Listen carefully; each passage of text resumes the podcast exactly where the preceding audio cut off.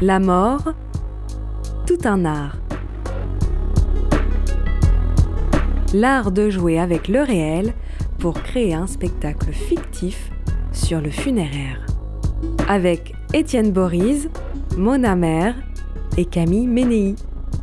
Programmé dans le cadre du Week-end mortel des tombées de la nuit, la compagnie Mange a joué son spectacle Les goûters mortels les 5 et 6 novembre dernier à Rennes.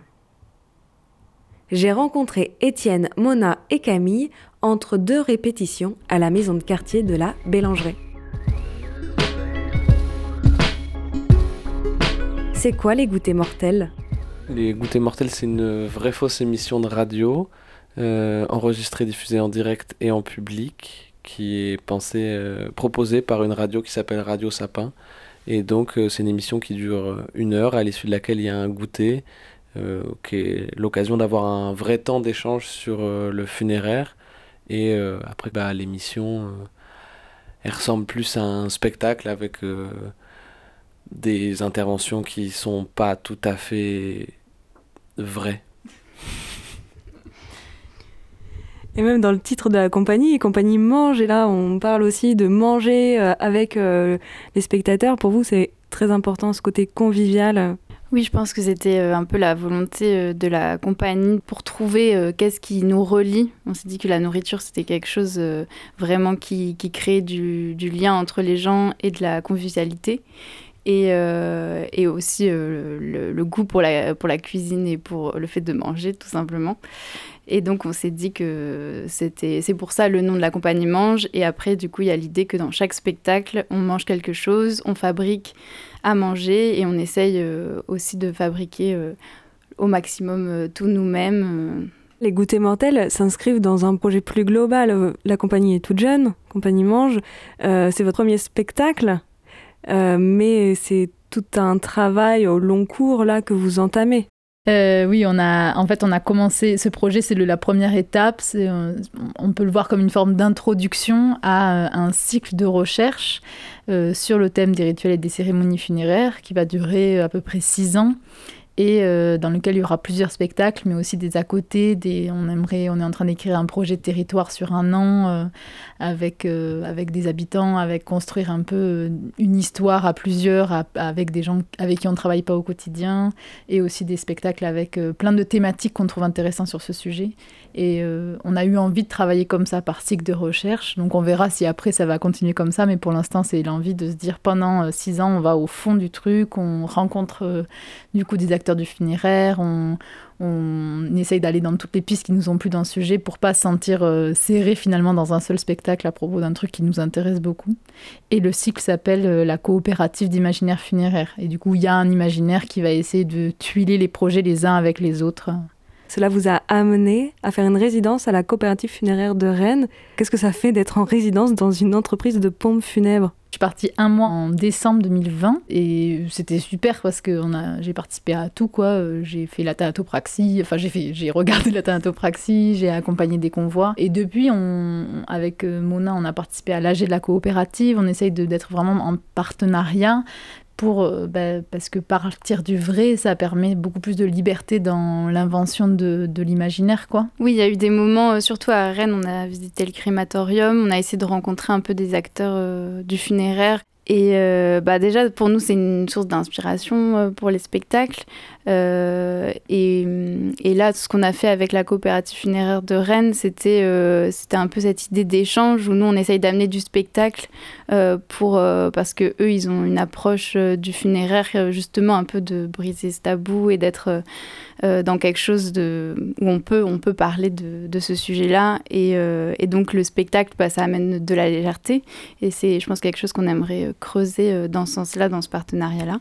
Et eux, ils nous amènent euh, du réel euh, aussi, de par les anecdotes, de par...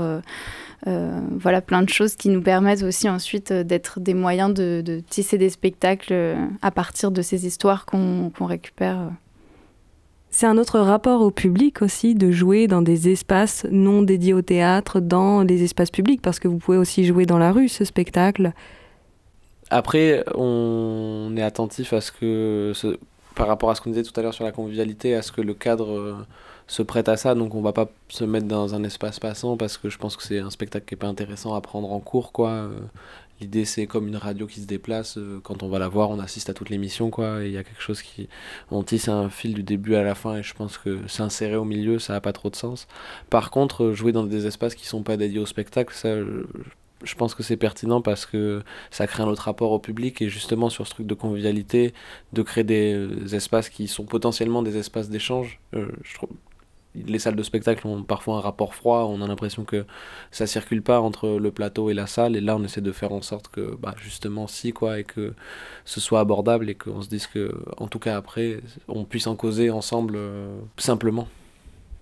Oui, il y a juste euh, les goûters mortels et ça a été aussi écrit euh, avec euh, en écho au café mortel comme un, endroit d'intimité, justement parce que et aussi avec ce côté introductif quoi, de se dire bah au début vu que c'est tabou, en parler c'est un pas à faire quoi, de sortir un peu de, sa zone de confort. Et du coup on voulait que ce soit c'est une toute petite jauge, on essaye de ne pas dépasser 70 personnes et on essaye que les gens ils se sentent bien, qu'ils soient vraiment qu'ils puissent les uns les autres se voir, que nous, ils puissent nous voir et que nous, on puisse les voir pour que finalement tout ce groupe-là, nous inclus, euh, on soit qu'un seul grand groupe ensemble à euh, ouvrir ce, sacré sujet, quoi. Et du coup, euh, du coup, ça, c'est ce que permet les lieux non dédiés aussi pour cette raison-là, quoi, d'être dans un petit parc, dans un chose comme ça, mais un endroit intime, quoi. C'est ça qu'on demande sur notre fiche technique, c'est un endroit qui permette une forme d'intimité. Et ce cadre-là euh, d'intime, cette relation euh, aux autres, aux spectateurs, euh, qu'est-ce que ça peut provoquer? Est-ce que vous avez du coup déjà été surpris par des réactions de spectateurs, spectatrices pendant les goûters mortels ou à la fin, voilà, avec des étonnements, des interrogations, des retours? Il y a tout un passage où moi je suis avec une personne vraiment pendant un quart d'heure quoi mon personnage euh, fait un parcours d'orientation funéraire à la personne qui est quelque chose qui a priori prête à rire quoi. Euh, c'est à dire c'est euh, assez réaliste pour qu'on y croit et en même temps assez loufoque pour qu'on comprenne que c'est pas vrai quoi. Mais il y a, eu une fois en particulier où je, suis tombé avec une dame qui je pense était pas hyper au courant de ce qu'elle venait voir et où ça a déclenché un espèce de gouffre émotionnel un peu fou quoi et chez elle et chez moi, je pense aussi un endroit, et puis du coup chez tout le monde, quoi. Euh, mais du coup, c'est là où le moment du goûter, il est. Euh, comment dire impératif parce que tout de suite après je suis allé la voir et on a passé un long moment à discuter tous les deux quoi bah, de son ex parce qu'elle avait une expérience personnelle qui faisait qu'elle était particulièrement touchée par ce truc là mais du coup oui oui c'était c'était vraiment particulier comme rapport avec une spectatrice moi j'ai jamais vécu ça sur d'autres projets quoi et je pense que le fait de parler de ça dans cette forme-là, ça prête à vivre des moments comme cela. Quoi. Où les personnes s'emparent de l'intime pour euh, aller aussi piocher dans leur intimité, de, sentir qu'ils ont la place pour, euh, pour cet espace de parole. C'est ce que vous recherchez aussi en travaillant dans les espaces publics et aussi avec un thème quand même qui n'est pas anodin. Enfin, à un moment donné, pourquoi choisir de plonger pendant six ans dans les rites, euh, les cérémonies funéraires? Moi, je trouve que ça s'est fait par hasard, même si on n'est pas tous d'accord là-dessus. Mais enfin, en fait, quand on y réfléchit, on se dit, bah, on est tous liés à la mort, et donc, euh, voilà quoi. Il y a aussi, euh, évidemment, les peurs existentielles et tout ça. Mais moi, j'ai l'impression qu'au début, on a voulu parler d'un roman de Fab Caro sur lequel on commence à travailler là en décembre, qui s'appelle Figurec et dans lequel le personnage principal euh, va aux enterrements comme au théâtre et, euh, et il découvre qu'il y a une société de figurants professionnels de funérailles euh, notamment et d'autres choses. Quoi. Et on trouvait que les funérailles, c'était un beau symbole de la représentation sociale, les relations entre les gens, les normes sociales. quoi. Et au début, c'était ça notre axe. Et il y a la rencontre avec la coopérative, et il y a commencé à chercher dans le sujet.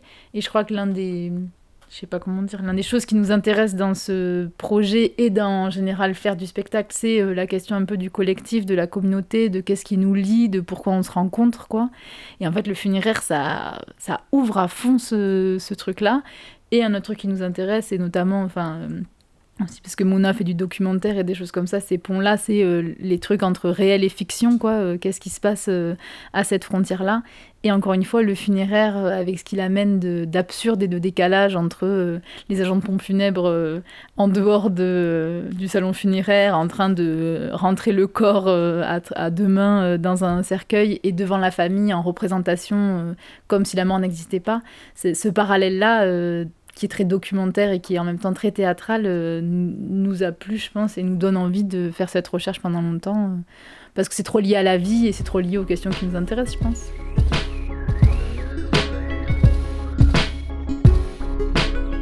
Et là, qu'est-ce que vous avez appris là déjà avec toutes ces recherches, euh, des choses sur les rites, sur les, les cérémonies et sur aussi des, des choses auxquelles vous n'aviez pas songé au départ? Se rendre compte que tes colères personnelles sur ce sujet, en tout cas tes constats personnels du style euh, c'est trop cher, euh, du style euh, c'est pas normal, c'est très marchandisé, tout ça, se rendre compte que c'est un constat un peu universel, j'ai l'impression. Moi, ça, c'est l'un des trucs où je me suis dit, au début on était là, ah est-ce qu'on l'assume dans le spectacle par exemple d'avoir ces pensées-là?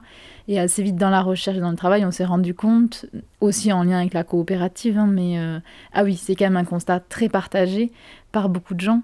Euh, et, l'envie d'autre chose, c'est aussi un truc qui, j'ai l'impression, euh, est assez partagé. Et il y a un truc en ce moment, je pense, euh, il y a un élan un peu, pas collectif, parce qu'on n'en est vraiment pas là, c'est pas une révolution, mais il y a un truc qui se passe sur, bon, là, refaire du rituel et refaire des choses qui nous lient ensemble dans ces moments-là. Il y a un peu quelque chose de collectif et de de plus en plus répandu chez en France en tout cas. Après, je n'ai pas du tout de visualisation sur tout le reste, quoi, mais je pense que ça, c'est un truc qu'on aurait appris. Et après, on a appris comment ça se passait, quoi. Moi, je pense qu'on était très loin des morts, quand même. Enfin, moi, personnellement, j'en avais peu vécu, et du coup, euh, il y a beaucoup de choses qu'on a appris parce qu'on a fait, enfin...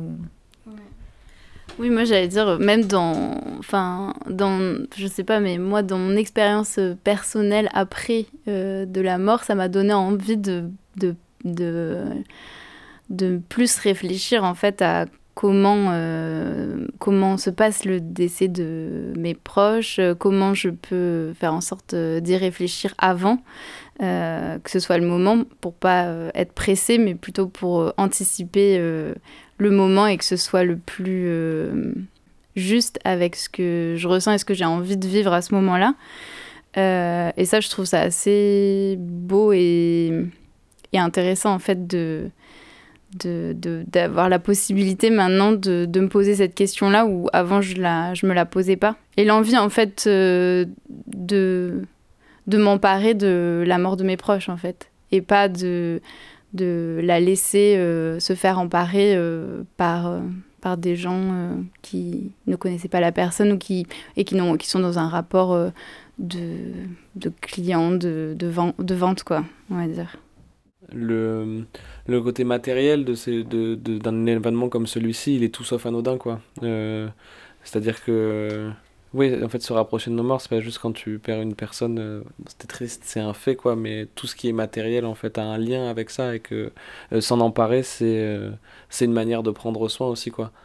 ne pas laisser le schéma classique se dérouler, ce schéma qui convient à personne, et ça, ça enfin, en tout cas, pas grand monde, et ça fait plutôt consensus sur le truc de la marchandisation, de l'esthétique qui va pas non plus, enfin, qu'il y a plein de choses qui vont pas à cet égard-là. Et en fait, euh, s'en emparer, c'est aussi prendre soin de la personne qu'on vient de perdre, quoi. Je pense. Et de nous. Oui, et de nous aussi, ouais. Ouais, ouais, carrément. Oui, moi j'ai l'impression que par exemple, depuis qu'on travaille là-dessus, euh, en ayant perdu des personnes depuis, il y a un truc où bah, la, manière de percevoir la cérémonie, elle est vraiment autre. Et il y a un, enjeu de... Euh, j'ai j'aimerais faire autrement et pour l'instant j'ai l'impression de quand même subir un système euh, dans lequel j'ai pas forcément les clés et parce que c'était pas des gens assez proches pour que ce soit moi qui sois en contrôle. Mais en tout cas je ressens bah, le vide de la communauté enfin le fait qu'il y ait le rapport spectateur-acteur le fait qu'il y ait les très proches qui soient acteurs de ce moment et qui du coup beaucoup de responsabilités. Et je pense que c'est très lourd pour eux. Et de l'autre côté, nous tous et toutes qui sommes euh, spectateurs et spectatrices de ce moment et qui sommes euh, plutôt en culpabilité de savoir euh, quand agir, quoi dire, ça c'est vraiment beaucoup ce qui nous inspire pour figurer, quoi, de se poser la question de qu'est-ce que j'ai le droit de faire, jusqu'où je peux aller, enfin voilà un peu comment partager mon chagrin, comment me sentir soutenu pendant mon chagrin, alors que tout devient plus individuel et individualiste. Et je crois que ça, euh, concrètement, euh, on, je sais pas, on le voit euh, en vivant des cérémonies, mais aussi en discutant de plein d'autres sujets que le funéraire. Et on voit que le funéraire est vraiment, je trouve, un moyen que ça. C'est très clairvoyant quoi, dans ce domaine-là. quoi. C'est ça, est-ce que l'accompagnement, c'est de prendre des choses très réelles et de prendre le réaliste à fond, à fond, et d'y aller, d'y aller, d'y aller, de pousser tellement que de voir l'absurde, de franchir cette limite. Est-ce que c'est ça? Oui, on, dit, nous, on, s'est fait un peu soutenir à l'écriture, euh, enfin, on s'est fait beaucoup soutenir à l'écriture au début de notre, notre parcours par la compagnie Opus, euh, qui disent travailler euh, le vrai faux, c'est-à-dire c'est vraisemblable, mais c'est vraisemblable, mais c'est décalé. Donc, on, peut, si on veut, on peut y croire, mais en fait, il y a plein de mini détails, plus ou moins gros d'ailleurs quand même, qui euh, nous font savoir que euh, on est dans l'imaginaire. Et du coup, voilà, dans euh, les goûters, ben, le cadre radio, les micros, tout ça peut faire dire ah oui, ils sont vraiment en train d'enregistrer l'émission. Mais des petites clés permettent de savoir que non, pas du tout, cette émission ne sera pas diffusée, Radio Sapin n'existe pas. Et pourtant, on a, il y a vraiment quand même l'envie qu'on ait envie d'y croire. Et c'est ça, on, ne fait pas des caricatures de personnages. Mais par contre, il y a une vraie problématique de où je me place par rapport aux défunts, tant que la communauté a pas un peu repris euh, main sur euh, les funérailles. Et donc, c'est ça que ça met en exergue euh, ce genre de proposition, on espère. Les personnages de la compagnie, ils sont conscients des vrais problèmes, mais ils proposent des solutions qui sont pas les bonnes non plus, quoi. Mais qui, du coup, prêtes à être émus ou à rire, mais c'est là où on fait théâtre et on c'est pas juste des, des, propositions euh, sérieuses quoi. Et où on pense que du coup le théâtre a sa place là parce qu'il permet juste de se rendre compte que bah, le problème il existe vraiment. Les personnages ils en sont conscients mais ils proposent la mauvaise solution. Alors vous pouvez nous retrouver sur notre euh, compte Instagram euh, en écrivant mange si m n g e c i e Je suis Lucille Milliard, réalisatrice de La mort tout un art. Merci à Dank pour l'aide au montage, à Mathilde Cuchet pour l'illustration du podcast et à Florian Kuhn pour l'habillage sonore. Retrouvez cet épisode sur Canal B et sur toutes les plateformes de podcast.